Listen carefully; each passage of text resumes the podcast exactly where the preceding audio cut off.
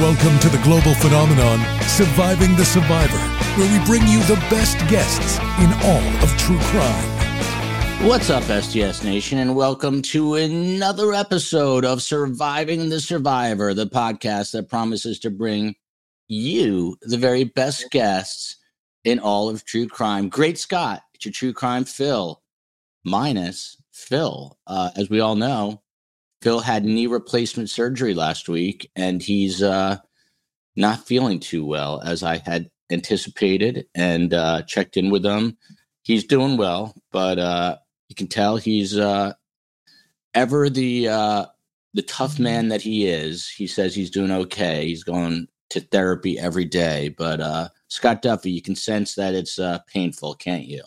Oh yeah, yeah, Phil is dead. Hey, so our love and prayers are with Phil, and um, hope he is feeling better each and every day. But yeah, I think his knee got rocked. Yeah, and uh, yeah. and it's only been since Wednesday, so he's um, he's coming along. Yeah, it's only yeah. he's feeling it.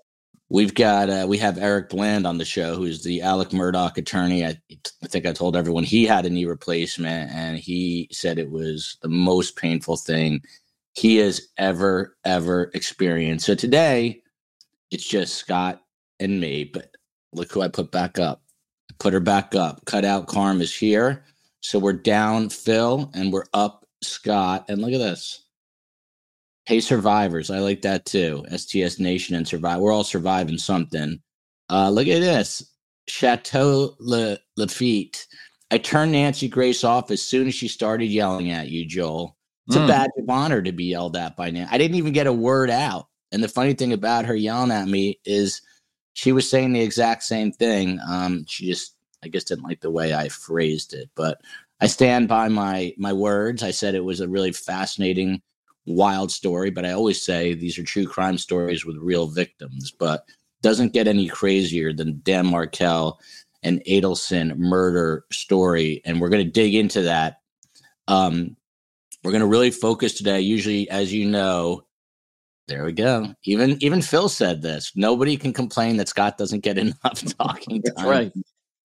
Thank you, Kaz loves cake. So we're gonna really we're gonna um, buckle on down on Donna Adelson today. Usually we go through a bunch of different um, stories, but today I, I put together all the information as it relates to Donna and her ongoing investigation. This investigation is is over nine years in the making, and we'll uh, we'll look at that. Phil get better soon. Poor Phil, love that man. Uh, love to Z. I don't. That's my daughter's initial. Uh, Phil get well.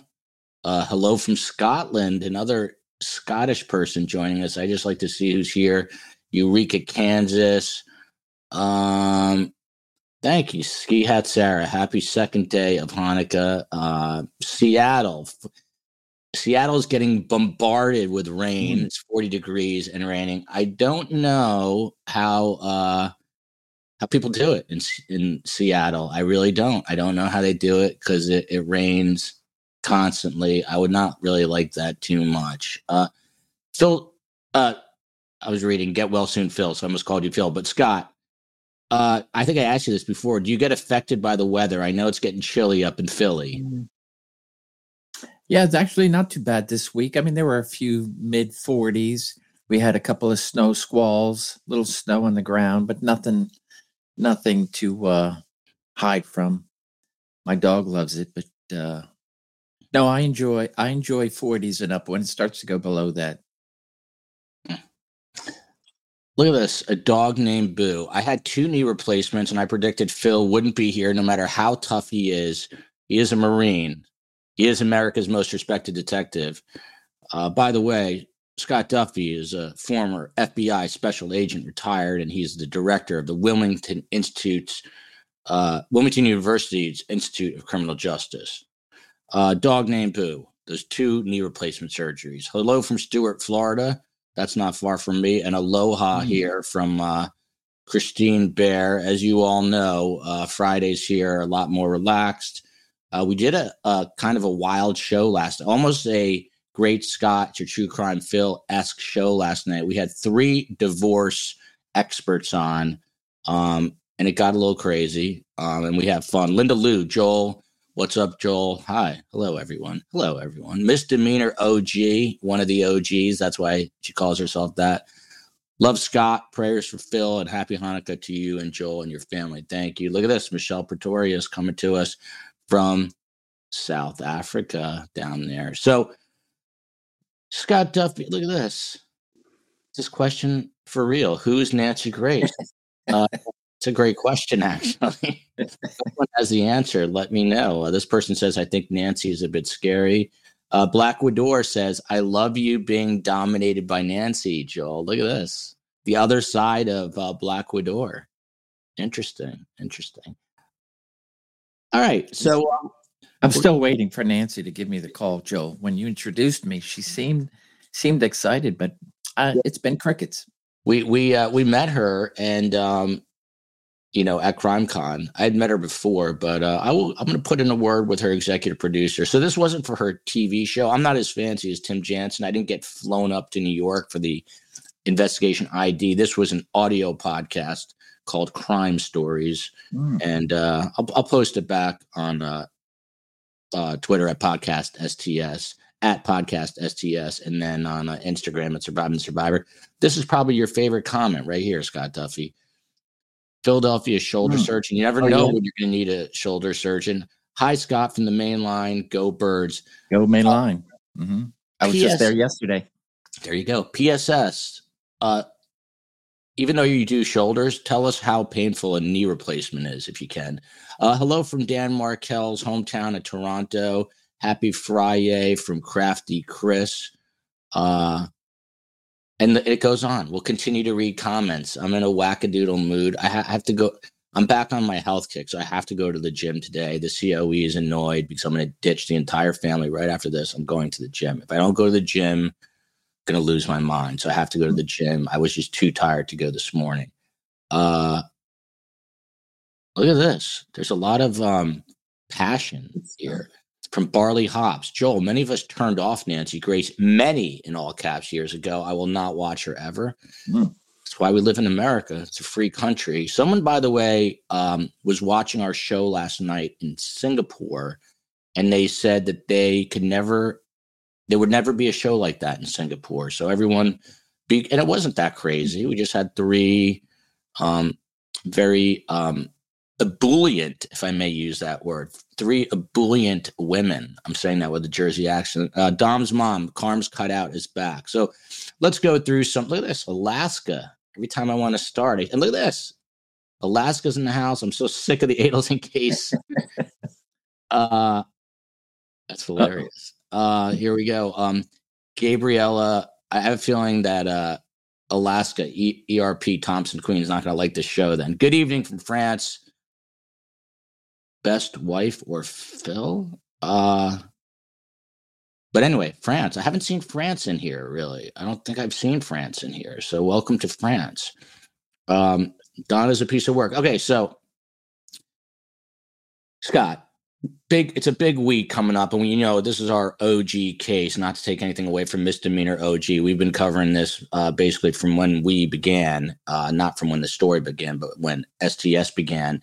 And on Monday, Donna Adelson is in court for an arraignment. Uh, just walk us through that. Um, there's also, and I'm going to get into this later, but they just filed an emergency motion, basically saying that she's being treated incredibly cruelly in jail. So in Leon County Jail in Tallahassee. So she's going to be that motion is going to be uh, considered as well. But just um, a typical arraignment, but this is for a high mm-hmm. profile case. What can people expect come Monday, Scott Duffey? Yeah, so this is one of the first uh, appearances is the arraignment, and they're a little bit different, federal, state, and across different states. But for the most part, they they are uniform, and ultimately, it's the formal reading of charges. So, right, Donna's arrested. She's um, there's a uh, a bail, no bail.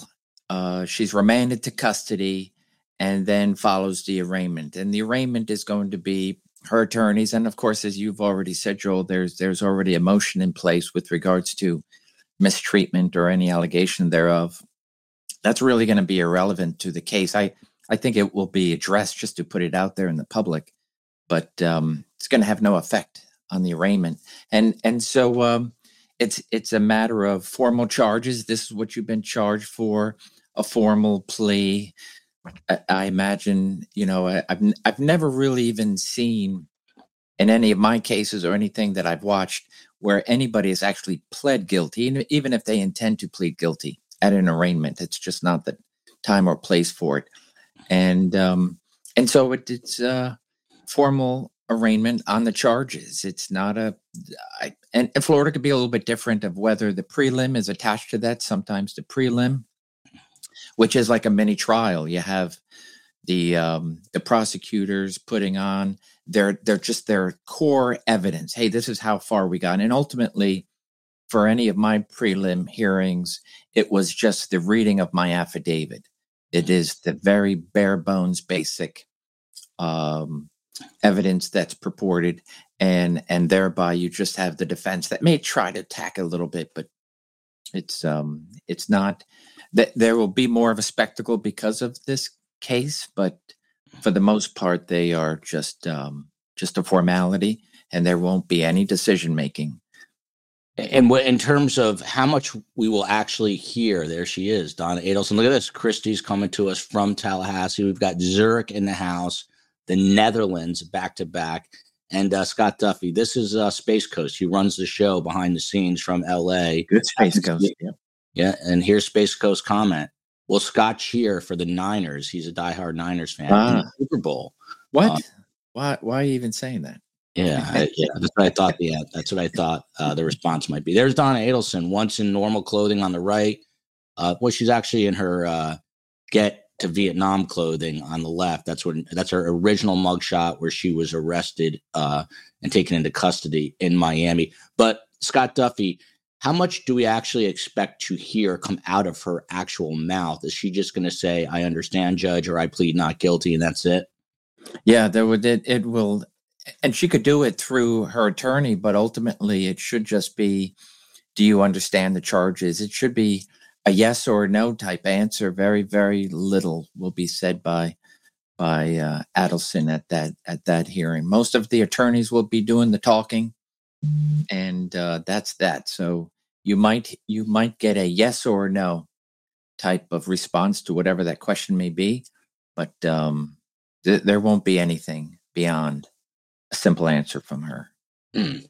Uh, Joel, did you sleep on the sofa last night? Things got a little heated in our show, and I had uh, divorce experts on Scott, and I started to um, I started to vent about certain things, and people thought I might have to sleep on the couch. Luckily, the COE was run ragged by our three kids first night of Hanukkah. And so when I got home, eventually she was snoring on the bed, and I just slid onto my side, and uh, it went unabated. Everything was fine. Um, saw her this morning for about two seconds, and she seemed to have no beef with me, at least not yet. That could all change. Yeah, that I could change very quickly. Hello from Luxembourg. Mm. Unbelievable. Uh, again, Stuart, Florida, Austria. Look how many people are international on on early shows. Uh, Austria's in the house, followed by East Texas, followed by South Africa, followed by uh, oh, I'll be joining December 20th for the event. This is very important. Mm. Uh, there is an event. Uh, the CEO didn't put it up yet, but there is an event Thanks. I'm looking forward to seeing you, SN. We're having a live event here in South Florida, uh, sponsored by JAFCO, which uh, basically help um, children. Um, and I, I can get more into the details of that, but I will be moderating that. And the guest of honor is Ruth Markel. You see it there. It's called Perspectives on Trial Life. And we will put this on social. The COE will put the link in. Uh, if you're in South Florida, you can buy tickets. Ruth Markel, the main speaker, and then you can see Dennis Murphy from Dateline NBC and Dave Aronberg, the Florida state attorney who was friends with Dan Markel. He's a Florida state attorney out of Palm Beach, and he will be uh, present as well. Look at this. Been in the house before, but good day wow. all from Tasmania. Fourth, what are you doing up at fourth? Are you getting up or going to sleep? Let me know that. I'm curious. I'm a night owl, so I would be heading to bed, but you might be waking up. But Tasmania, I often give Tasmania shout outs. Mm-hmm. And uh, I'll have to do that today. Northwest Arkansas. It goes on and on. So the other thing uh, next week, Charlie Adelson is being sentenced. It's mom on Monday, son on Tuesday. It is a mandatory life sentence uh, without parole in a Florida state prison for first degree murder. So that is where he's headed. But uh, Scott Duffey, they're expected to be victim impact statements. I know the Markels are going to be doing them via Zoom because they live in Canada. Um, look at this. I'm having seasonal depression in Florida. I wouldn't make it. I'll tell you what, it dipped here into like 69, 70, and I was, it was brutal. It was brutal. I was thinking about rolling out the mink coat, but I don't have one. But if I had one, I probably would have. So I do, I feel your pain, Megan. I really feel your pain. Um, Australia here again, unbelievable. Scott Duffey. So he's going to be sentenced to life in prison without the possibility of parole, which if I heard those words, I would try to swallow my handcuffs so they block my throat and I would just suffocate right then and there. I would do anything, anything I could do to avoid state prison, but doesn't look like he's going to be able to do that. And they're going to be these victim impact statements. How long could this go on? I've heard that in Florida, there is no limit. So people can sit here um, and will the defendant also, I'm asking 40 questions at once, will Charlie also have a chance to say something? Well, absolutely. So the this is the time that the trial has taken place. The the defense has put their best foot forward, and the results are guilty, right? And and so now it's the victims and the survi- the survivors, the the family, friends, anyone that feels like they've been greatly impacted by this homicide that they can offer um, a presentation in court and and like you said, uh, the Markels are uh, in Canada, so thereby through Zoom. Usually, the uh, the judge gets these statements. Let's just say they're prepared statements. The judge gets these statements. We'll review them beforehand, and and, and also have an idea of just who is going to be speaking. So this way, you can can the, the judge can gauge the time. Um, I don't see it going beyond the day, but it can be absolutely a full day. So, for example, let's say the, the judge, the judge's chamber should know that, hey, there are five people, four people, two, whatever the number of people who are going to be presenting, and uh, and about how much time they're going to be speaking. And typically, they speak from a prepared statement. They, could offer, they could ad lib, and they can just speak um, off the top of their head from their heart. And so all that's going to happen. Um, and then of course the the Charlie's going to get his chance to to determine whether or not he wants to say something. And this is ultimately, like you said, it's already going to be a mandatory sentence. So what what does he gain? There's nothing that the judge can do to let's say, okay, I won't do it life, but I'll do it 99 plus a day or whatever. Mm. So, what if he wants to say, "Hey, I did it. I'm sorry." Is there any chance you ever hear that? I mean, it would it, it would ultimately be for this is his chance publicly to to uh, say what's.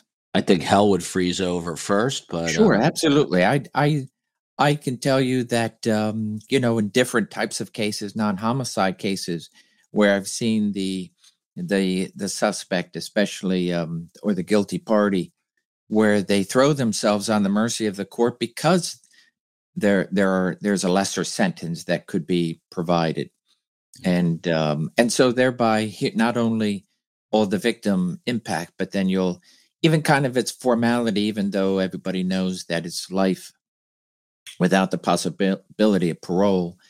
That um, the defense attorneys, if Charlie's not going to speak, can can say hey, he's a model citizen.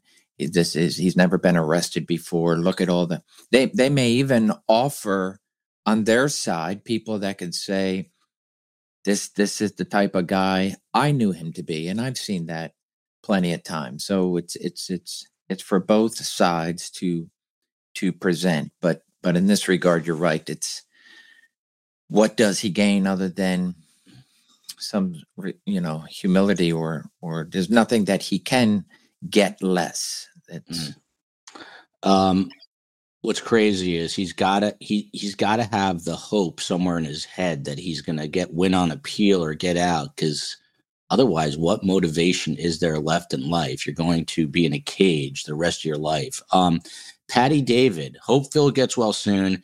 I watched all of nancy grace. You had the information so spot on and i felt like nancy appreciated your knowledge of the case even if she barked at you. Loved it. Um thank you patty. And like i said it's sort of a badge of honor. I mean, Nancy Grace, they have spoofed her on SNL. She is um she's a an icon in American true crime lore and uh she yelled at me. So I feel um I feel honored. This That's is a badge of honor. Thank you. Thank you. Appreciate that. Hey Mona, this is a um fascinating question. I'm glad you asked. Duffey doesn't seem like a complainer type in general. This isn't a question, but I'm going to ask one out of this. Hmm. Scott Duffey, if you just had your knee replaced, you had a brand new knee and it was three days ago, um, what would your attitude be? Are you the type to, would you be, because I would not complain. I'm not the, you never hear me complain. I would just, you know, I would never, I wouldn't call my mother. I wouldn't ask for pain meds. I would just tough it out because that's kind of guy I am. But Scott Duffey, you, are you the kind of guy that would um, be whining? Uh, would you be whining to your wife that this hurts so much? Um, or would you just suck it up? Would no one know the amount of pain that you're in? Yeah, I think I think um, I I would I would bear this great pain because I imagine that uh, it takes great pain to keep Phil away, and Phil wants um, you know to always have his best foot forward. So, and he's not a complainer. So mm. the it's I I I would I would think I'm not a complainer, but I will also submit um I'm not so sure I've had that anything near of extreme pain mm. resulting from a surgery or injury. So I've had a few minor things, but uh, I would like to say even in the extreme pain, I would not. But mm. we'll see we'll see. So far, I'm gonna have to check with your wife on that just to mm-hmm. confirm this. But um, you know, Phil, for those who missed it, described it. He says he went in and it was it's literally an hour procedure. They use crazy equipment, robotics, lasers, and all whatever they need to do. And they just rip that old knee out and put a new knee in, and then you're home and you have to get up and move around on it. And State prison is worse, but uh, knee replacement. I'll take a knee replacement any day over what Charlie's about to do any day because that's going to heal. Charlie's ain't never to heal. Look at the ski hat, Sarah. I have so much to do. Then STS uh, STS has a show. Oh well, um, we like to. Uh, I don't know. Destroy people here. Joel was on crutches for three days five years ago. My kids still complain about his complaining. uh, COE. Do we still have this is one of the funniest stories ever, actually. When we were living in LA, we lived on a on a small hill. I'd say like a an 11 degree angle uphill. and one day, I still have a competitive spirit. Look at this: the Netherlands are here, Holland is here. I love this name for me, Jodel. My kisses to Switzerland. My grandmother is from Switzerland. Lausanne, Switzerland, J. Antonio B. I spent a lot of time in Switzerland, believe it or not, growing up. Um, this is a great question. We'll come back to this. But um, so Scott Duffey, there's a hill, and you know how a dog gets a burst of energy? Oh, Colleen still has a video. This is great. Okay. Uh, I'm going to post this video after I tell you the story on Twitter and on Instagram. So it's not a very interesting story. Um, you know how a dog gets a burst of energy, Scott Duffey? They're seemingly calm and then they just start wanting to play. So yeah. I was I was the mm-hmm. dog in this scenario. I got a, a a jolt of energy, which I usually never have. And we were at the bottom of this hill. And I told the COE, who's also competitive, that I'm going to beat her ass in this race. We're going to we're to sprint. So we had a race, and I was destroying her. I really was. And uh, three quarters of the way up the hill, I just hear something pop, and I just drop to the ground. turned a sheet of white. My mother-in-law was there. She's like, "What's wrong?" Yep, I was in so much pain that I thought I was gonna vomit right then and there. Like I just needed everyone to get away, and I was just writhing on the sidewalk. It was all filmed by our friend Colleen, and I lost the race. It was all filmed by Colleen. And after that, I believe I was on crutches for a few days. I didn't tear the hamstring, but it was close. Um, but it was it was agony. It was horrible. Um, I didn't say a word. I just suffered silently, and uh, and that was it. Um, but I do have the vi- I have video of that. And you can hear me screaming. We have to see it. Yeah. Um, Scott, could you tell us the scariest situation you've ever found yourself Mm. in at work, not here on STS? Mm. Oh boy, I tell you, it's um, Mm. that's that's a good question. It is a good question. Yeah. There's there's a couple of things that come in mind. I guess scary being where where I think my my life's in danger, right? Where I fear. Yeah. Were you ever shot at? weapon. Uh, no, I was never shot at. Uh, but I did have somebody go for my gun, So and it, it turned out mean- to be a pretty good struggle. really, I didn't mean to interrupt that, but tell me. So, what is the scariest situation? Uh, so I'll just pick one. There, there were a few, but th- there was uh, one where it was. Um, I was with my task force, so there's there's typically seven of us. I had six partners from the different uh, uh, state and local agencies, and so we were out on on a typical what we call a run, and so we're just looking for obvious crime that's happening, and uh, we came across somebody that that needed to be, I'll, I'll say, intervented. So we, as during the normal cour course of the interview, um, as we're we're pretty much speaking to him on the street, um, then then begins, and it is the most dangerous time when you are either about to arrest somebody, put handcuffs on somebody, or you feel like, hey, somebody's carrying something, and I need to to address it through a pat down search, and and that's when he pulled back, threw something in his mouth, and then as we're trying to grab it before it could get to his mouth, but it, it, he did manage to consume what was crack cocaine. The um, he then uh, bent over and went head into my chest, and uh, simultaneously grabbing my my uh, my my sidearm. So it was, and we're you know in the FBI we we we train pretty well throughout the year, where if you feel anywhere coming, you can you can sense it. You don't even need to see it, but once once that was happening, I knew exactly what he was doing, and so it was a fight. My hands go on on top of his hands, and my goal is make sure that does that gun does not come out. It's not going to hurt anybody un- until it comes out of that holster. And it was it was a full on fight where um Big Um, guy? Was he a big guy? he, we you know he was a good size guy, probably Mhm. about maybe just a touch smaller than me, Yeah. but uh, well built. Uh-huh. It turned into a, a full fight where everybody's trying to get get him off um, the gun, Whoa. and and there's quite a few blows happening. He did make his way to the hospital, but he apologized in the hospital. But it was it was a full fight. I I would say that um, absolute uh, deadly force was was a a moment there Mm, um, wow. where I felt you know never never doubted for a second. And and when you when a full fight is like that, you're wondering there's there's six people that are unable to un uh, untake those claws off the gun. What what is somebody going to shoot?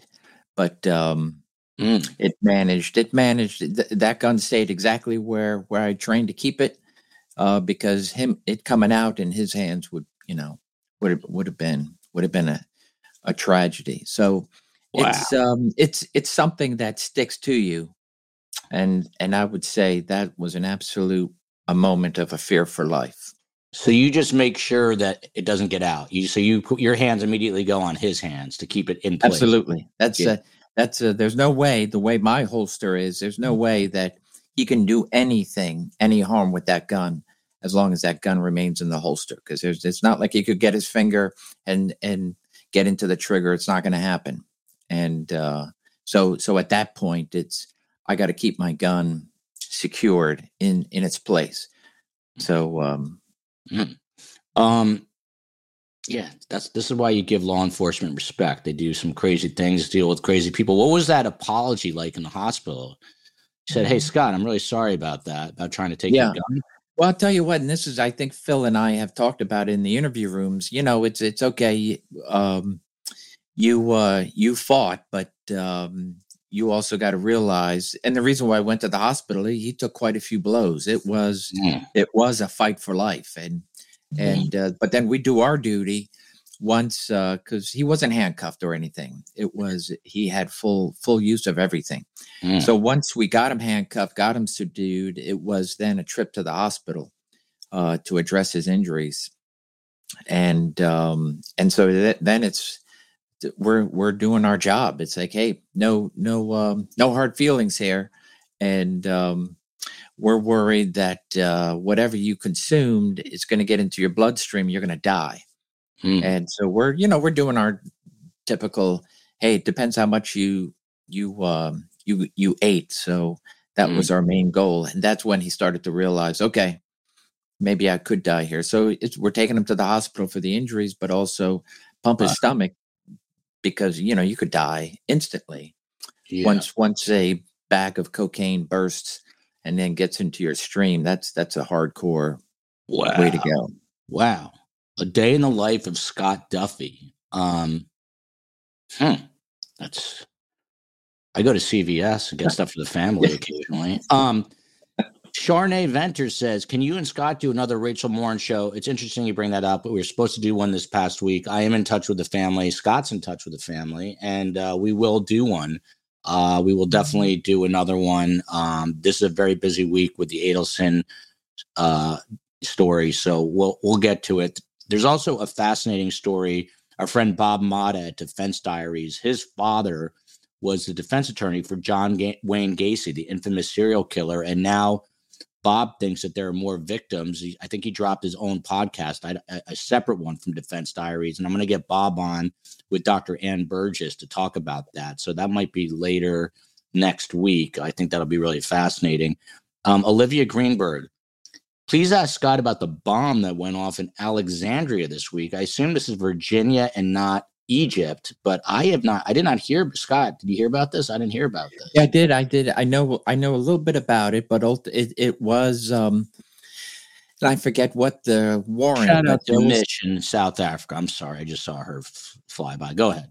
There, there was a uh, um, a search warrant being executed on what what looked like a pretty nice house in a um, it was either Alexandria or somewhere in in that uh, Arlington, Virginia, and um, and as as like anything else, you know, when you're there doing a knock and announce, um, and trying to gain entry into a house that, from what I gather, and there's a pretty good video clip that the the subject inside was not cooperating, was not going to um, come out quietly.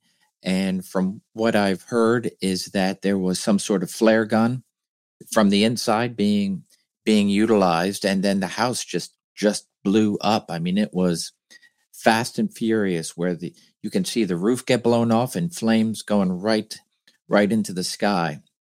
And from what I've heard, that there were zero uh, deaths as a result. That the guy inside and whoever else survived, and and of course the law enforcement on the perimeter survived. So I did not hear what caused it. I it's it looked like some sort of instant um like you know maybe perhaps some sort of gas explosion or something something connected and uh, blew that house apart wow uh hi from uk i just started watching and following your show. It's so much better than your mainstream television.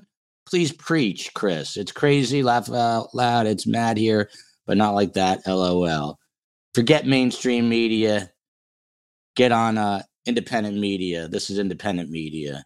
Did we do it better here. Brianna, friend of the show, always here. Wasn't Rachel's mom scheduled to appear this week? She was. And uh, as happens sometimes, uh, she decided she just wasn't ready to do it. Um, she didn't feel comfortable, and I, you know, the last thing I'm ever going to do is try to force someone or push them to do it. Uh, you've got to you've got to you know be able mentally to want to do it and she's obviously going through a lot but i'm speaking to a lot of her you know her children and um we'll we're going to keep it you know front and center we're going to do another show. Just have to figure out the right day and uh shout out to patty moore and, and uh, we are thinking of you and uh you still have an open invite. I've already told her this but you know she'll she'll come on at some point i think. Uh, hello from miami that's my my neck of the woods. So let's get into some of the um i wanted to kind of drill down on the uh, investigative side of this. So some of this is, is very interesting. The day after uh, donna adelson's hello a little bit. The day after donna's arrest uh she was charlie was convicted on a monday. The following monday Donna and Harvey Adelson are trying to board a flight to Vietnam via Dubai. Dumb move, but they buy a one way ticket. So that's not going to play very well when it gets to trial, if it does get to trial, because that shows some serious consciousness of guilt, as they say. But the day after Donna's arrest, investigators show up at the Adelson's Miami Beach condo and um, they had a search warrant in hand, Scott Duffey. They left with at least three electronic devices from Harvey, not from Donna now, but from the husband Harvey. They had two, and there's Harvey on the bottom left. They had two iPhones, one a white, the other a dark gray. This is all in the uh, search warrant, and an iPad. And uh, in the affidavit for one of Harvey Adelson's phones, Jason Newland, he is a longtime investigator with the state attorney's office. Uh, saw him a few times when I was up there for the trial. He writes in the search warrant that having these devices would further the investigation into the communications and actions of Donna Adelson during the crime and of any events related to this incident before the crime occurred. The data may also serve to identify those subjects who carried out the act and the location of any outstanding evidence. Scott Duffey, I know you're not, we're looking at the Adelsons here. Wendy on the bottom right, Donna moving counterclockwise, Charlie, and uh, the father, Harvey. The two on top are both in custody. To me, this is a massive uh, win for the state and potentially really damaging to the Adelsons because they got the devices of the two uh, parents and they're older. And if they're anything like my mother, uh, they're not very adept at technology. Scott Duffey, what is happening right now with these devices? And is it possible that these devices crack this thing even wider open uh, than it already has become over nine years later? Yeah, the time the time is a little bit difficult, but just like anything else, especially in some high profile uh, uh, cases that we've seen unfold in the last few months, what have the police been looking for?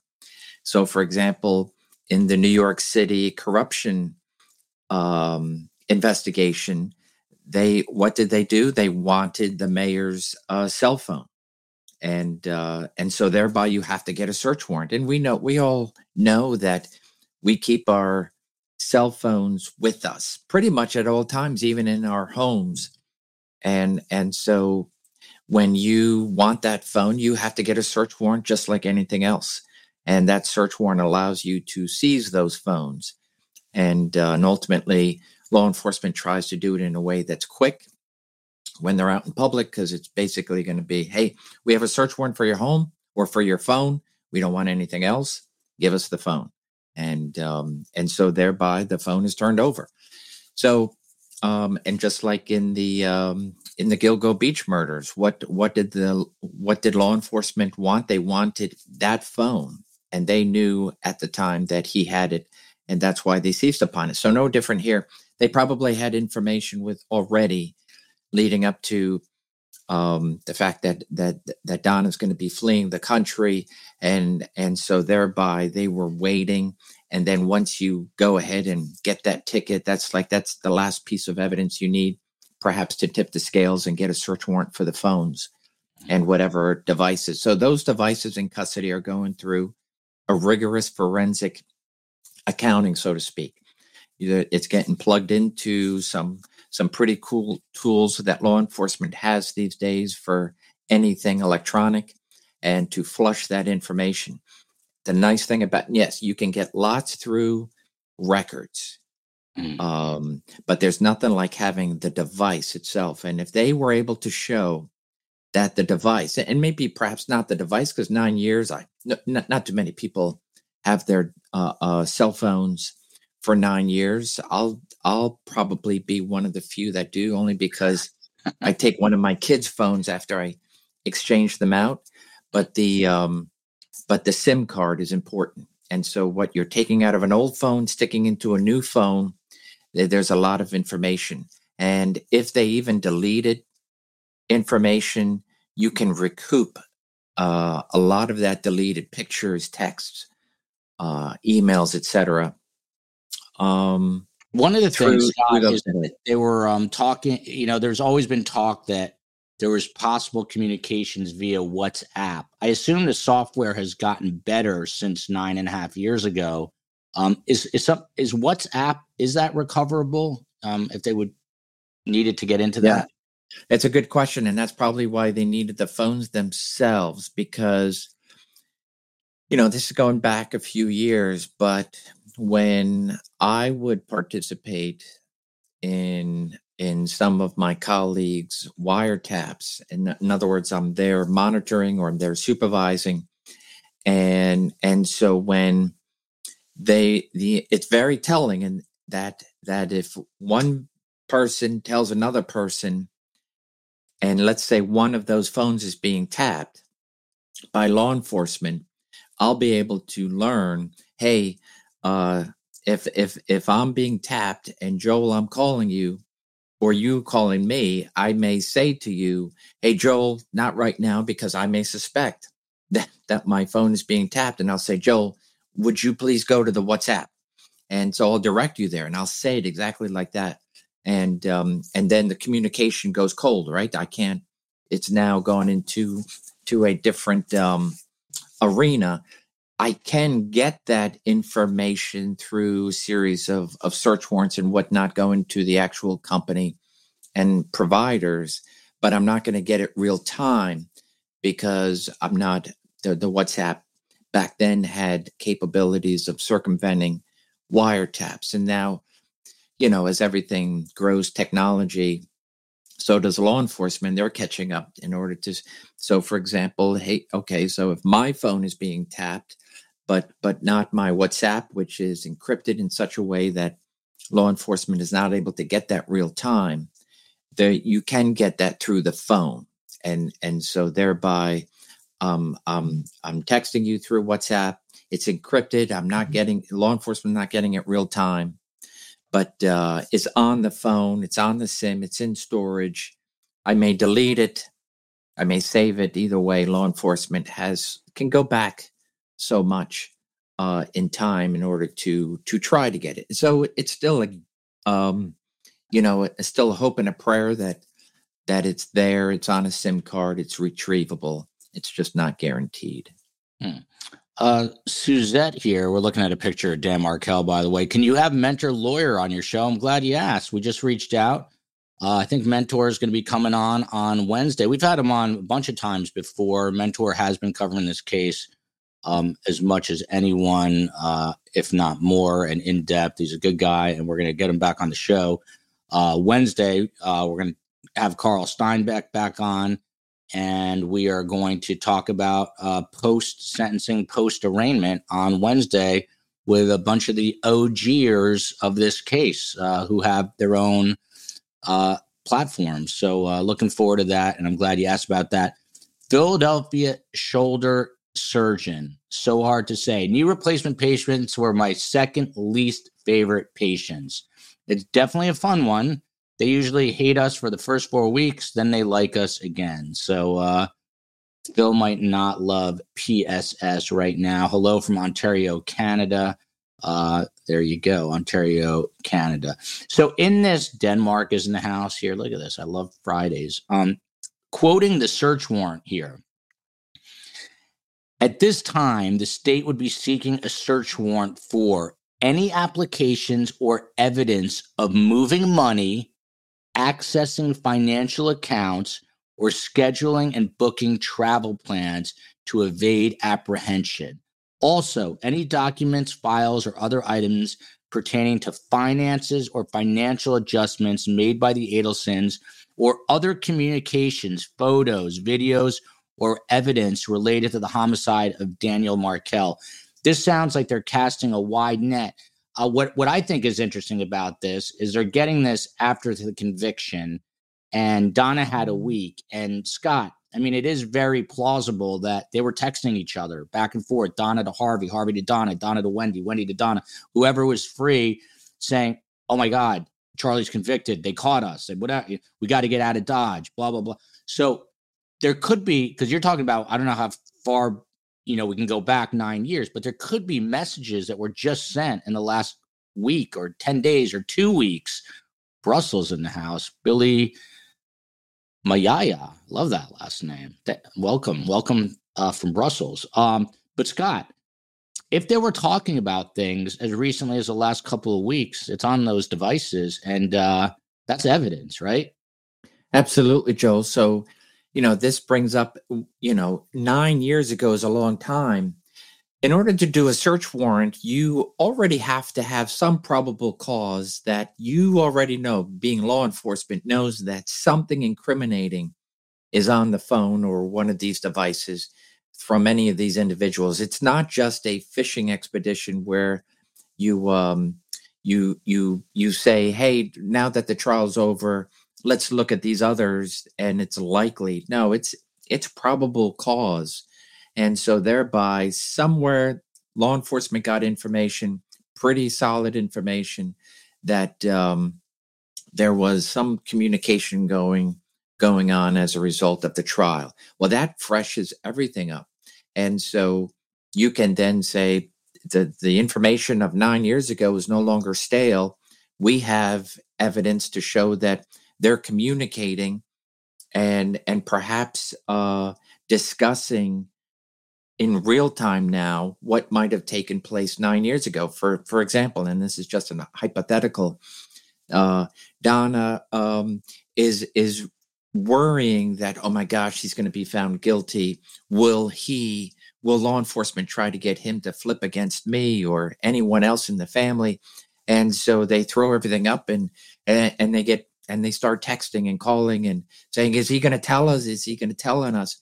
Somebody is um, provided enough of, to law enforcement. If law enforcement was already not on uh, um, actively on one of their devices, and uh, and so thereby get search warrant to say, let's let's get all these devices. We have new information, and there's something uh, incriminating that's that's on these phones. And so thereby that's why this the, it continues and and um and and good for them for for staying on top of that as opposed to um worrying about that after the fact. It sounds like they had a plan in place during the trial to say hey we believe already that the, the conspiracy is much larger than this and the trial is going to freshen up our evidence in order to get these others that we could not get prior to.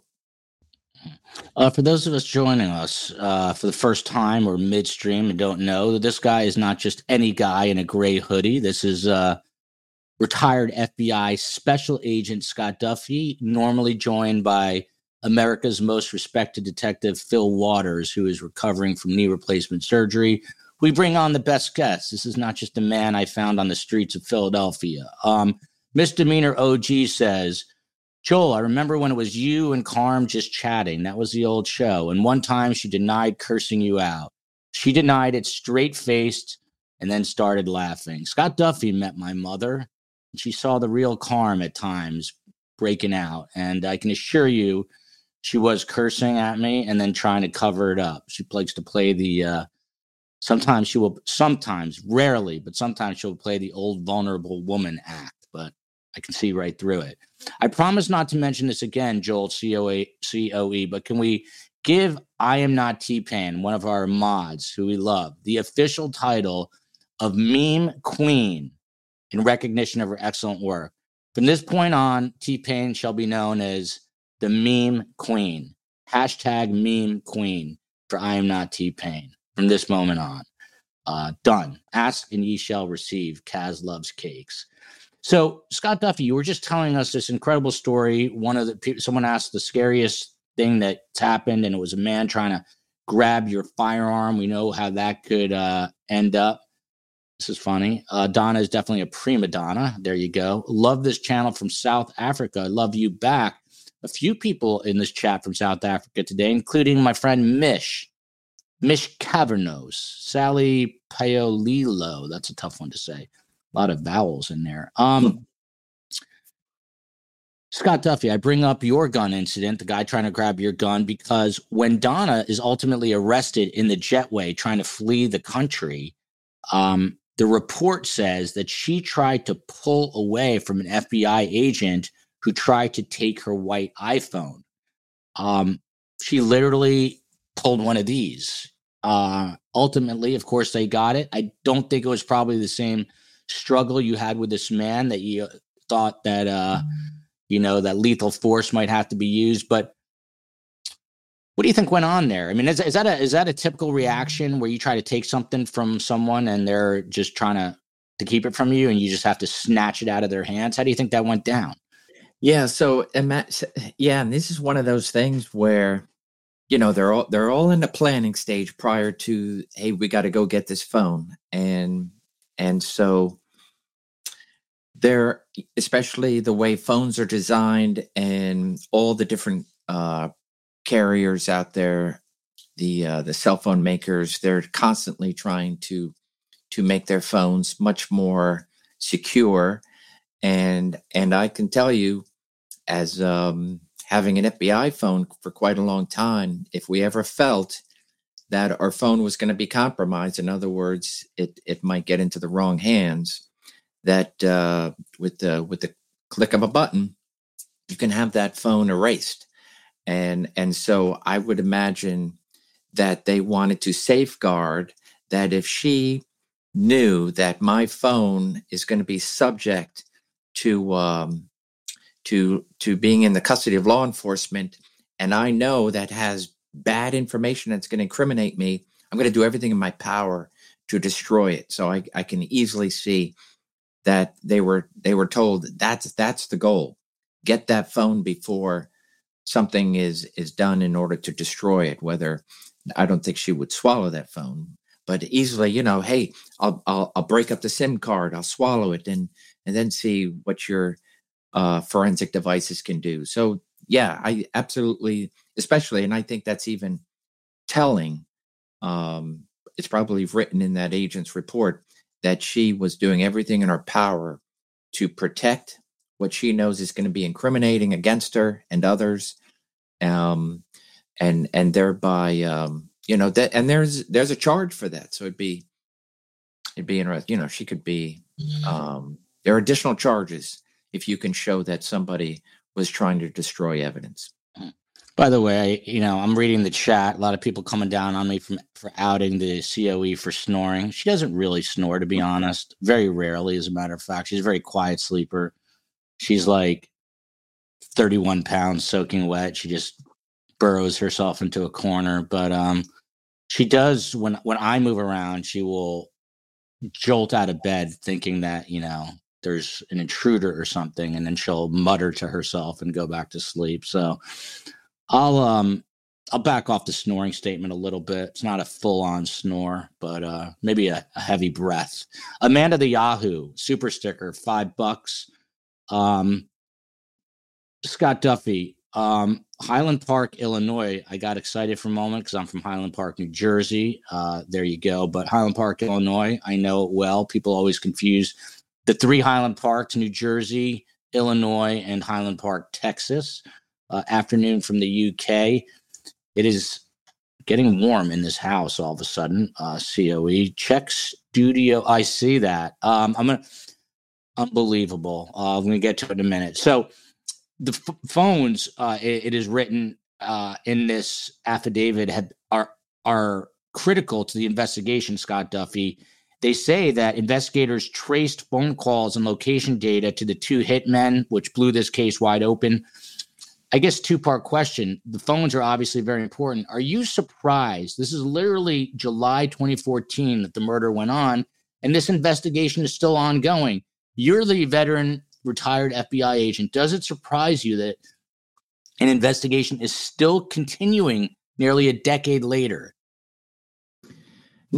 No, it doesn't surprise me. It's, somewhat of a uniqueness, the fact that um, you know you have a case that that was nine years ago, and and then a trial that just got over. So the obviously there's enough information, not enough to have made arrests prior to. Otherwise, law enforcement would have swooped down and and taken everybody that was on their list. Let's just say it's one thing to speculate. Hey, I think the mom's involved. I think the dad's involved. I think the whole family is involved. Okay, but but you have to have the evidence to to prove it and support that. So they make an arrest um, and of Charlie and and and move forward.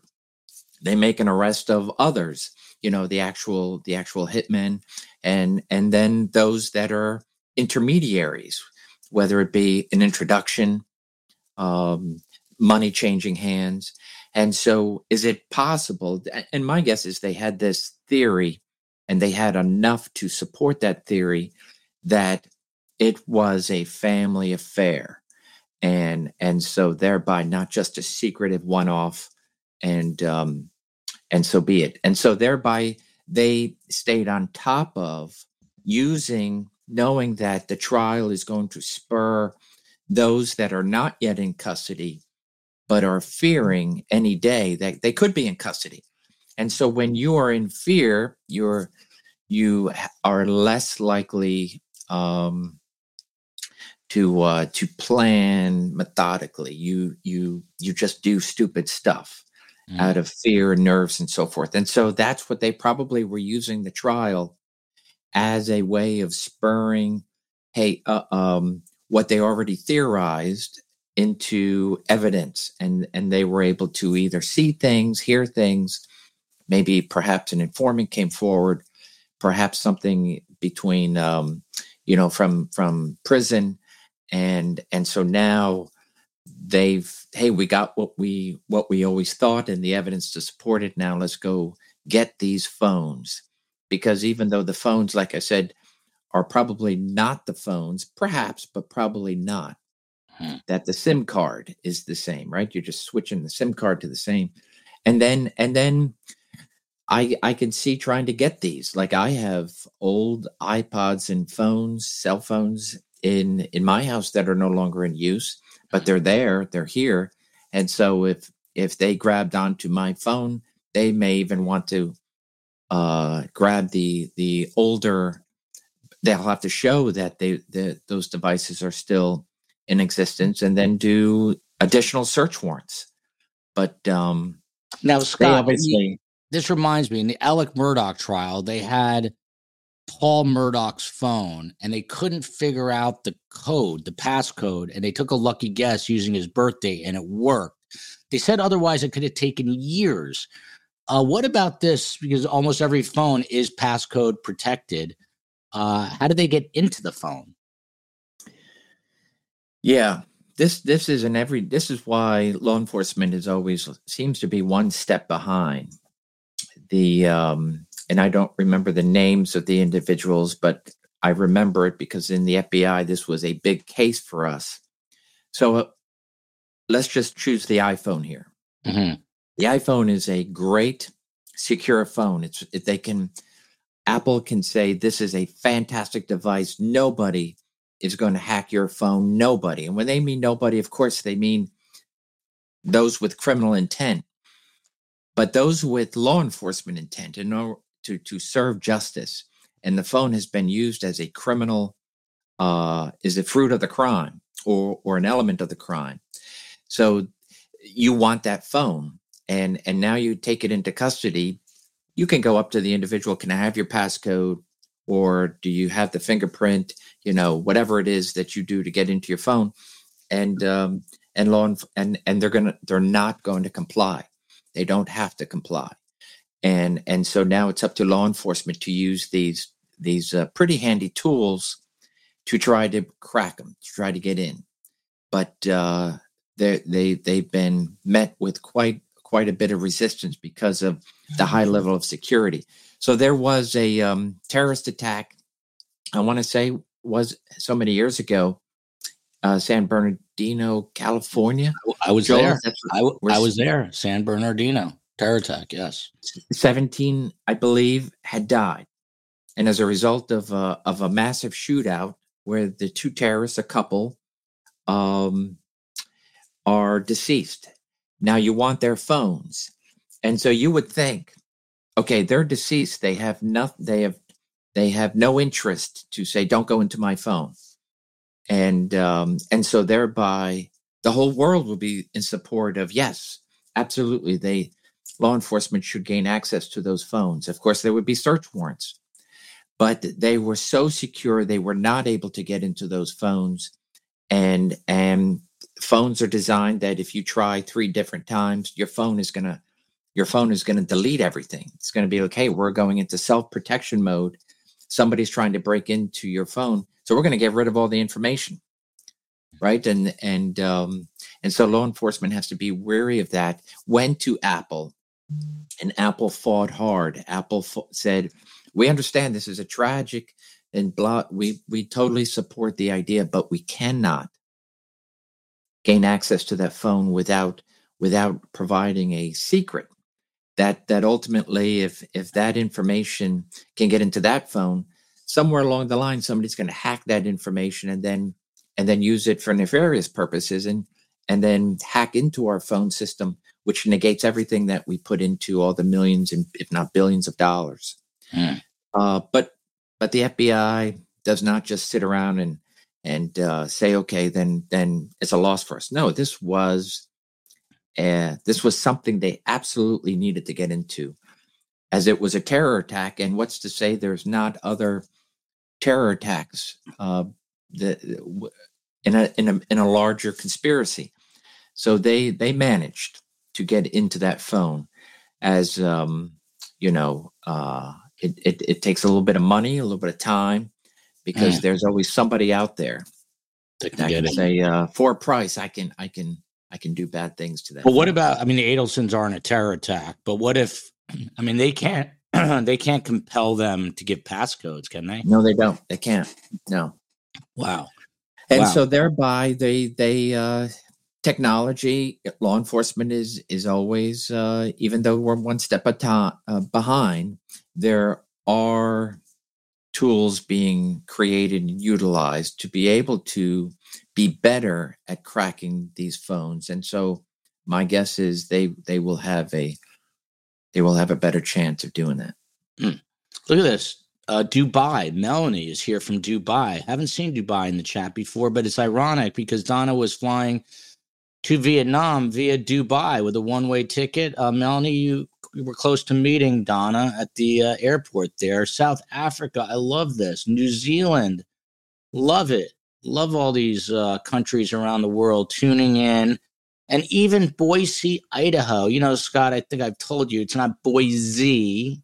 I think in Boise, it's like a it's like a C almost. Forty seven degrees in Syracuse. I think I told Patty I once once upon a time ago lived in Fayetteville, Manlius, and I remember I was six years old, seven years old. It's the first time there was a cable box. Got cable TV for the first time. The box was this big, had like a dial on this side. And uh, I remember snow being so high that it covered uh, the entire door. So there you go. Um, the COE was gracious enough. Let's um, let's take. You know, I was telling you guys about one of the most painful moments of my life, and uh, we have video of it. So let's uh, let's take a quick look here. Those are my young children. That's me destroying the COE. There- there's the complainer there already Yes. Zizi, don't come close. Now I walked around for a couple moments. I walked around for a couple moments and see that black car right there. I collapsed behind that black car. Let's see it again. Let's see it. Look how badly I was beating her up this hill as my two kids are cheering me on. Look, Zizi, I'm destroying her. Look, that's good I'll play that again. Um, I got to see the comments on this. Um, COE goes, I just had a kid. Yeah, whatever. Someone saying slow motion, por favor. Um, Mac 19. Mac 19, she sent us incredible designs. I'm going to unveil one of these days. Um, I'm not T Pain. Look at this. Joel, did you hurt your leg? I think the COE won because she didn't get hurt or collapse. COE, love this. Yes, I was destroying her. I'm told you I'm competitive. When the COE and I first met in Tucson, Arizona, she's like, Oh, when I was working in Yakima, Washington as a news reporter, I used to train with the Olympians. The Olympian track guys train in Yakima. And I was like, I'm Olympian level. And I went out and just crushed her. I was around Tucson before she could even get out the door. And this time I was in the lead. Let's just watch this one more time just to see how, how far ahead I was. Zizi, don't come close. Oh, every time you see something else, you can hear my mother-in-law saying, saying, Zizi, come close. Listen again. This is my mother-in-law. Zizi, don't come close. Who knew that moments later I would be riding? It's been a it's been a long winding road. Um i love that that's on video. Somehow it is i don't know. Um scott duffey this is a beautiful friday except we're missing our friend. I am not t-pain the queen of meme. She said i won. I'm ahead at the end. No way. Uh 35 hours on the phone with charlie adelson scott duffey. From the time charlie was convicted to when donna tried to flee the country she spent 35 hours with him on jailhouse phone calls. That's more than five hours a day. Scott Duffey, every attorney I said, talked to, said is the dumbest thing in the world to be talking. Um, look at this, Joel, pick a day, any sport. I'm not postpartum anymore. Bring it. I will crush you in tennis. I'll crush you in any sport. You name your sport. I don't need to name my sport. I've already destroyed you and I will do it again. No mercy. Um, Thank you for asking, Sarah. Me, I won because I was ahead at the end. Thank you. I don't asking. think the video shows that. I think it showed. I, and and she was very good to go. Just was it was that right at the finish line, just enough to get past the finish line, then return back to see how you were doing. Come close. Keep going, just enough. Finish that race. Scott Duffey, if you were an attorney and not an FBI agent, would you be nervous for your client, uh, Donna Adelson? Uh, Charlie's getting convicted, but would you be nervous um, for Donna knowing she spent 35 hours on the phone in a in a jailhouse recorded call on a jailhouse recorded call? I would be deathly afraid. The um and and and of course both parties here hey this is a record this this this uh, conversation may be recorded and and yet um, i've gone through many many hours of recordings from prison tapes in my day and it is it no matter what it is amazing what people will say on the phone knowing it's being recorded knowing that law enforcement probably somewhere is why listening. is that why i mean you know it even tells you doesn't it say at the beginning this is a recorded Absolutely. call from the leon county yeah. jail so why do people talk? Why? Why? Why? Why? They can't help themselves. And and so if if in fact it is true that the conspiracy goes well beyond Charlie and those that are uh, arrested for the actual homicide, that there is, you know, it's it's one thing, it's one thing to to be thankful. Let's just say the mom is um uh that the, the plan was that close or you know something that's you know she's she's not as taken back as she should as a as a mother-in-law. Oh i feel bad. Uh but but there is some action. You know it has to be a criminal action where you know information has gone through one way or another. She's mm-hmm. participated in something eh, money wise whatever.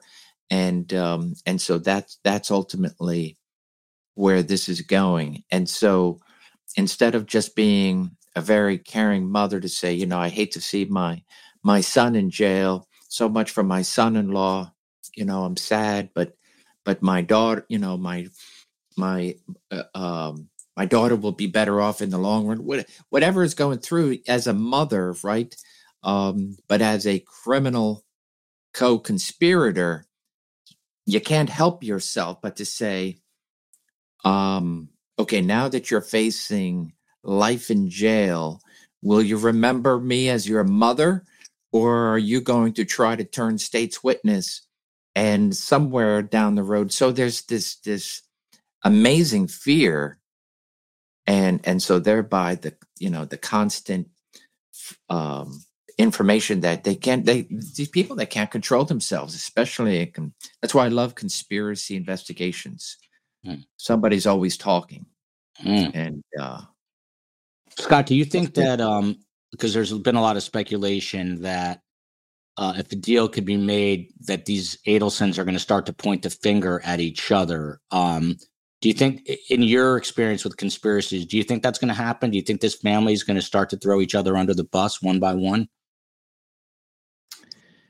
I, I've I've I've seen people who are lockstep, never going to snitch on each other, and then when they see, for example, it's one thing to know because the statute says, um, Charlie, you will do life without parole probation, anything. So you will die in prison.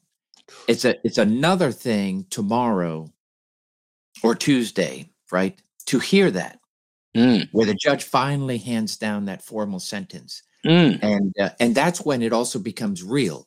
Now you you had said and and brought up great points with regards to will will he actually make a statement? Will he throw himself on the mercy of the court? Yeah. Probably not.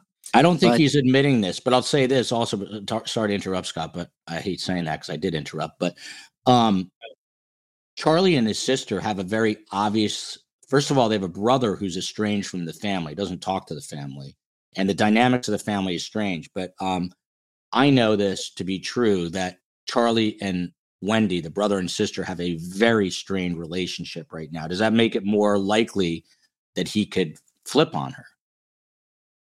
Uh, oh yeah, I mean, and this is what law enforcement's looking for. You're looking for those weak links, mm-hmm. um, and so ultimately, law enforcement wants to make sure anybody that was criminally involved and could have prevented this um that they need to pay and and so the investigation is not going to be complete until the last person of the conspiracy is in jail, charged, convicted, and now the uh, the family can move on. Mm. Who's left?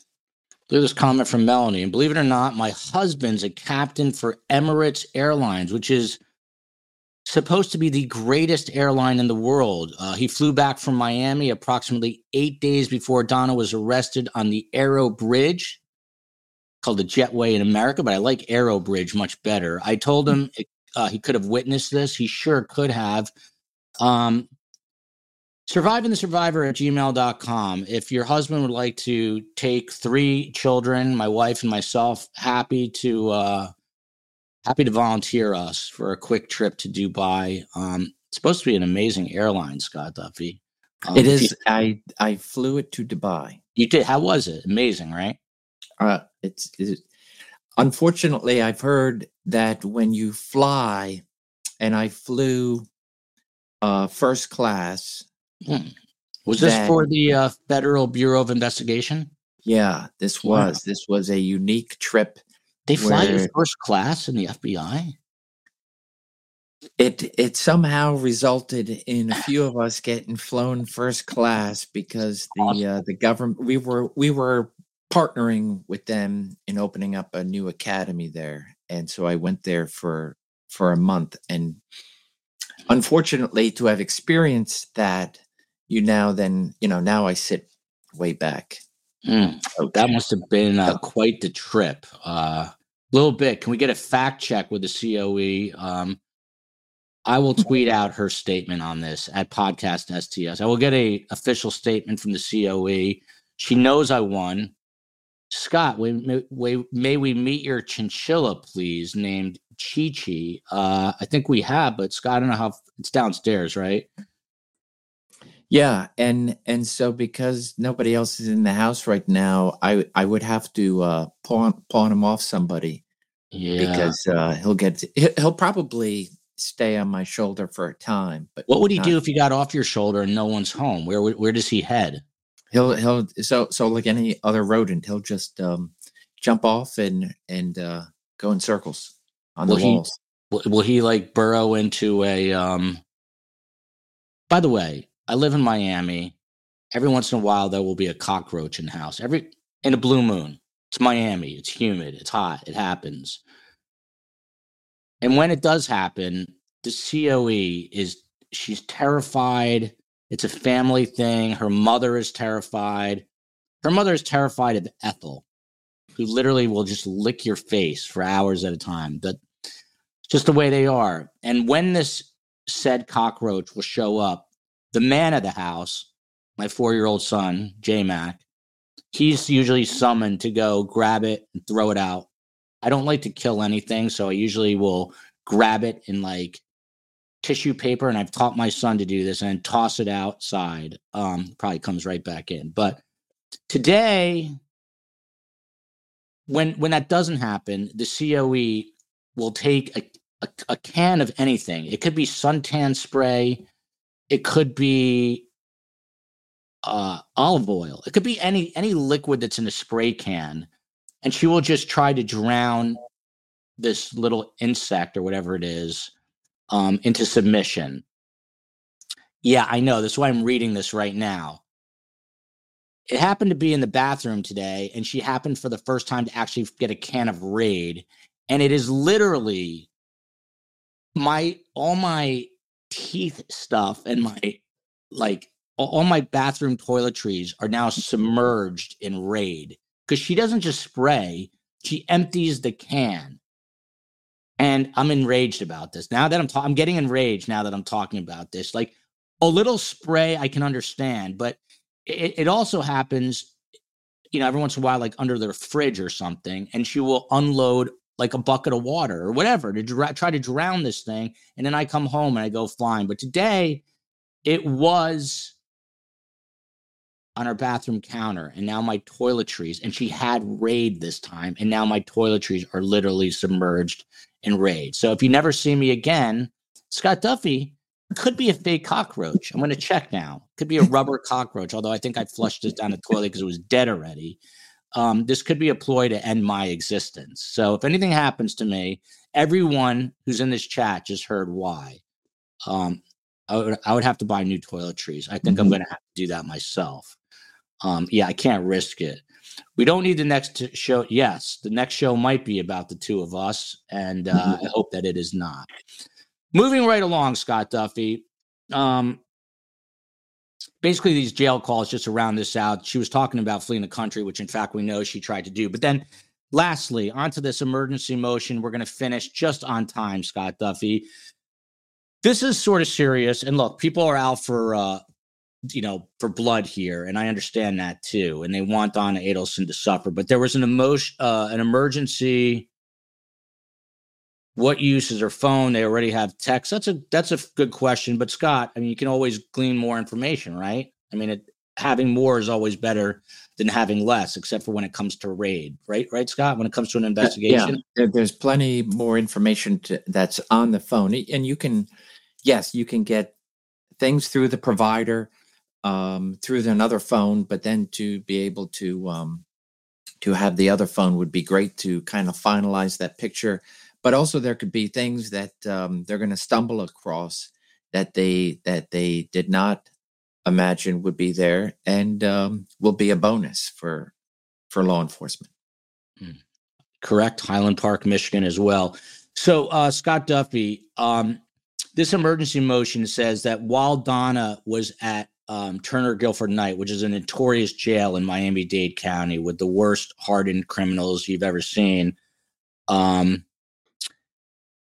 Donna was placed in a psychiatric unit because of the charges against her. She was placed in an isolation cell with a small sink, mattress on the floor, blanket, and a toilet. Donna did not have access to any clothes, cups, silverware, books, blankets, or toiletries, and she was only permitted to shower one time. Now, Scott Duffey, this is jail. What I just read to you, does this sound like uh, inhumane torture, or does this sound um, like it's just standard operating procedure for jail? We're looking at what happened to her right here.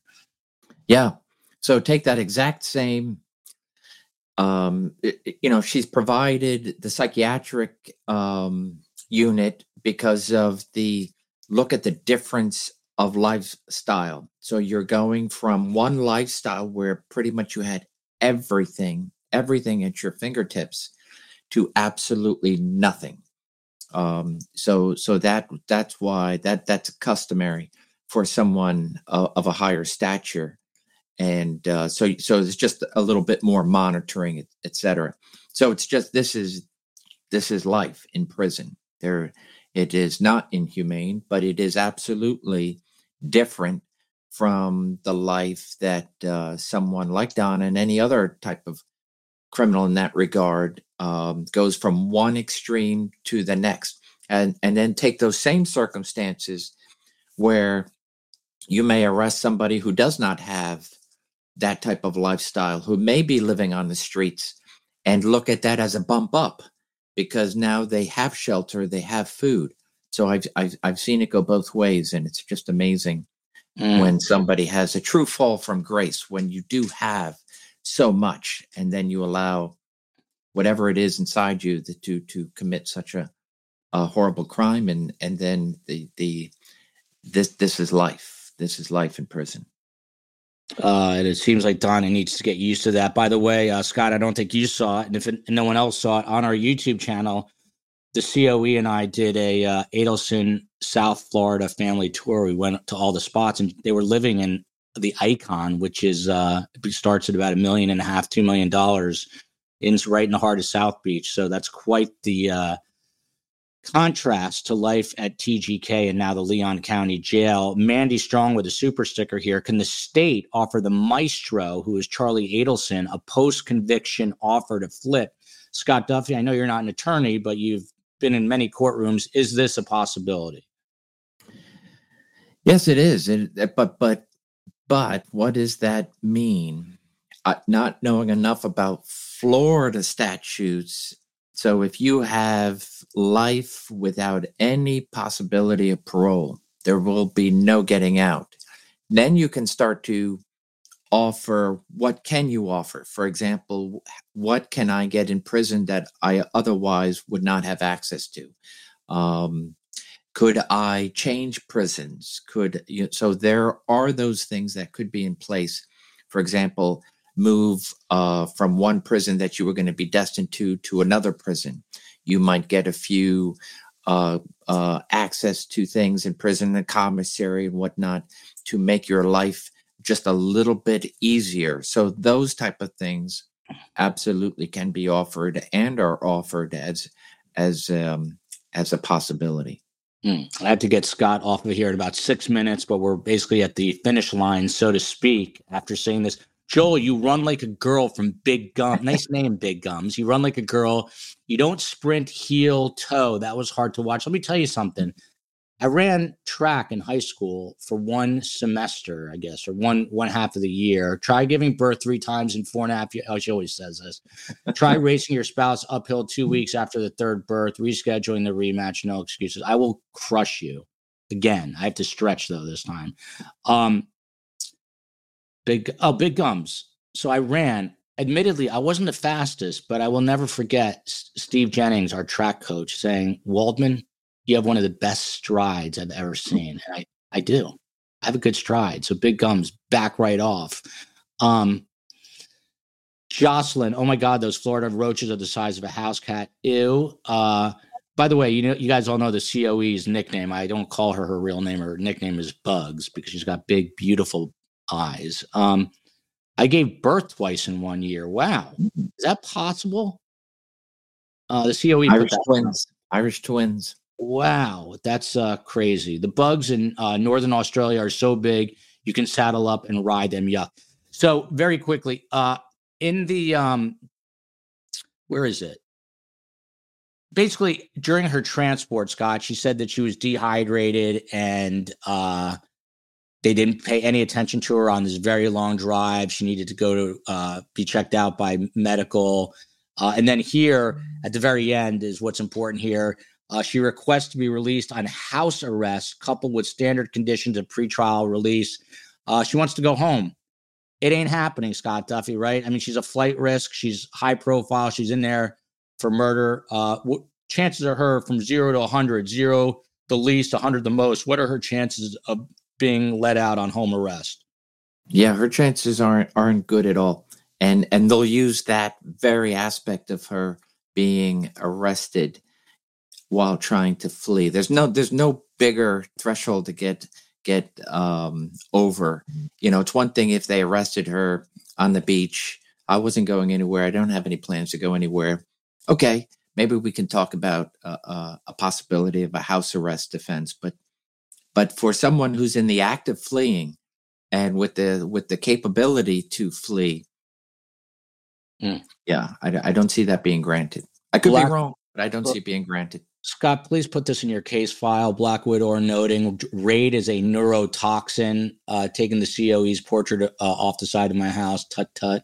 Um, it's funny. Black Widow, she almost she speaks English, but to me, it's almost like a foreign language, and I mean that with all all love. Um, I actually love the way she speaks, but sometimes I have no idea what the hell she's saying. Um, Someone's asking uh, Scott if next week if you can bring Chi Chi the chinchilla to please have. Is is it a he or she? He. I'll make it he. happen. Yeah, he. They want uh, him. Do you think Fil shows up next week, Scott? Yeah, I. I you know, Fil's two days, right? Wednesday. Yeah, yeah, al- yeah, Almost three days. He's um remember, Joel, he was texting us. Yes. Um and and the texts were were readable. I I uh, I was expecting like a bunch of gibberish, but he was texting us um with well, I think within within the hour after his mm. operation. It was amazing. Yeah, it's crazy. Uh, you know, I I'd be remiss if I didn't play it one last time. Let, us look at my form. Let's look at ba- how badly I was beating her here. Zizi, don't come look at that form. What are you talking about? My R's are pumping. It's stride. Yeah, it's one of the be- most beautiful strides I've ever Zizi, seen. Look, gorgeous stride. Look, Wait, now let's focus on the COE. Look how she's she's like very labored. Look at this. She's like, and I don't mean labor like a babe. Look, look how hard she's having such a hard time. Zizi, don't come close. She looks like she's running through cement. The COE. Look. Gotta play it one more time because I, I, forgot I could pause Zizi, this. Uh, hang on, I just want to play this. H- how do I pause this? Two weeks. Look, look, at the lead right there. I'm past that second tree and she's behind the first tree. Look at that. I mean, how can anyone question who won this this race? The thrill of victory and the agony of defeat for the COE. There it is. There it is. There's not video doesn't lie. Scott mm-hmm. Duffey, um, look at this. My friend Ruthless is here. She says so funny with that sweet little British accent of hers. Uh, I just saw someone asking. Tim Jansen is under the weather. A lot of people have been asking him. Uh, he had a bad cold, so he's trying to recover from that. Um, Joel, do you want to sleep in bed? Yes, I do, but uh, I might not tonight. Scott Duffey, uh, being the great father you are, you're taking your son somewhere right now. What's your plan for the weekend? And then we'll let you go. Yeah, so doing doing our driving test. So he's uh, not not the yeah. test, but um, get him some professional help beyond me for the sake of driving. And uh, so that's what that's what we have on the agenda today. And then um, you know the weekend, I think there's a couple of um, mixed uh, Christmas Hanukkah bazaars going on. Mm. So we might try to visit one or two of those in our town. Take it mm. take it easy. And it is the end of college um, semester, so the uh, the college kids are going to be returning. Mm. I would love to get a, a, a, Duffey family photo. That's what I. That's a. That's my holiday gift. I'm hoping to get that. Um, Joel, I'm only five four, and with a bad knee, I could have beat you. Well, what you're doing right now, Jocelyn, is you're putting down the COE indirectly because I crushed her, and you're saying that you could beat me. So I'll have. I'll let the two of you go at it. Uh, so, as you guys all know, I've written a book about my mother, and it's going to be out. But my next book, I'm already working on, will be called "Surviving the Psychiatrist." It's not a joke. This will be my dad, who just passed away, his um, philosophy on life. He wrote a book. I'm going to rework it and uh, give you insight. But there was a time when I was learning to drive myself, Scott Duffey, and I too went to a driving school. I think it was called Taggart's. Did you guys have that in Mm. Philly? Taggart's. Doesn't ring a T-A-G-G-O- bell. Oh, Jersey, it's a big thing. T A G. I don't know how I remember that. T A G G A R T. But long story short, my dad is a very like uh, funny, very dry sense of humor, very witty. Um, but he is very quirky too. Like he would leave post-its all over the house, and he always used the word kindly. So he would say, "Kindly turn the lights off," and I do that now. Except I don't use the word kindly. I scream at my kids. I say, lights cost money. Turn off the lights. But when he taught me to drive, he hated when I stepped on the brake. He didn't like me wearing out the brake pad. So I can remember driving down North 8th in Highland Park, New Jersey, and having to turn right and I'm practically on two wheels because my dad is telling me do not do not wear out the brake pads. So I'm just trying to do it on the accelerator. What a time it was. He also taught me uh, to ride a bicycle, and he decided it'd be a good idea. This was in Syracuse, New York, to let me down uh, someone just said Taggart is a bad word in Tallahassee. It probably is, but it was a driving school in uh in uh New Jersey. Anyway, my dad taught me how to ride a bicycle. He took me to the top of the tallest hill and let me go. And it didn't end well, Scott Duffey. You'll have to read the book for that one. Um that's it. I was going to ask one final question. This is an interesting question. This keeps coming up, Scott Duffey, real quick. So I know you got to go. Will the police consider Wendy's boys before thinking of arresting her? The boys are 13 and 14. People are worried. What happens to these kids? Grandma's in jail. The Markel uh, grandparents are in Canada. What would happen if uh, they, were- you know, if the if she was taken into custody? Um, any law and justice comes before basically who would take custody of the children. Is that right, Scott? Yeah, that won't affect whether this person, if if they're gonna, if they're involved and the evidence is there, they're gonna be arrested.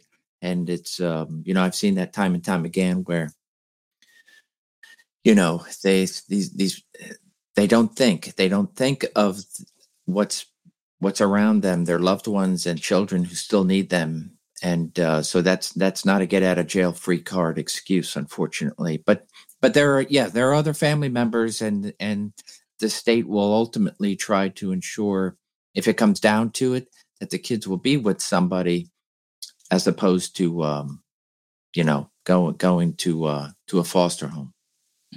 By the way, reminder, we're going to be live for Donna's hearing with coverage and analysis. If Tim Jansen's up for it, it will be him. If not, it'll be somebody else. We're going to have a live show Monday night after that to recap Donna's arraignment. Tuesday, we're going to be live with coverage and analysis of Charlie's sentencing and the victim impact statements, uh, race rematch, date to be determined. Stay tuned. That, bring it, Bugs. That's all I can say. Bring it. Two words. Uh, so we're going to have live coverage of Charlie Adelson on Tuesday and then a Charlie Adelson show uh, Tuesday night. And then on Wednesday, we're going to gather up all the OGs of the Dan Markel uh, story and we're going to do a show, hashtag justice for Dan Markel as we head into the holidays. Until next time, love you, America. Love you, Dubai. Love you, Philadelphia, the Commonwealth of Pennsylvania, Delaware, Tasmania. Who else was in the chat today? Scotland. France. France was in the chat. Um, there's some other Austria. Austria, Tasmania, Austria. There's one other one I, I can't think of it, but love you all. Justice for Dan Markel. Till next time. And by the way, I'm gonna get hate email saying Scott didn't get enough talking time today. Till next time.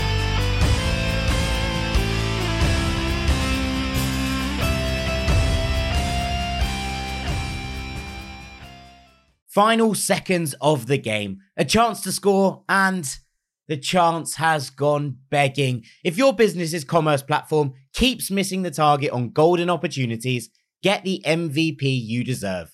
Get Shopify. Shopify is the commerce platform revolutionizing millions of businesses worldwide. Whether you're a garage entrepreneur or IPO ready, Shopify is the only tool that you need to start, run, and grow your business without the struggle. Shopify puts you in control of every sales channel. So whether you're selling signed football boots from Shopify's in-person POS system or you're vending vintage shirts on Shopify's all-in-one e-commerce platform, you are covered. And once you've reached your audience, Shopify has the internet's best converting checkout to help you turn them from browsers to buyers. What I love about Shopify is how, no matter how big you want to grow, Shopify gives you everything you need to take control and take your business to the next level. Shopify powers 10% of all e commerce in the US. And Shopify is truly a global force, powering Allbirds, Rothy's, and Brooklinen, and millions of other entrepreneurs of every size across over 170 countries. Plus, Shopify's award winning help is there to support your success every step of the way. This is Possibility, powered by Shopify. Sign up for a $1 per month trial period at shopify.com slash ranks, all lowercase. Go to shopify.com forward slash ranks to take your business to the next level today. That's shopify.com slash ranks.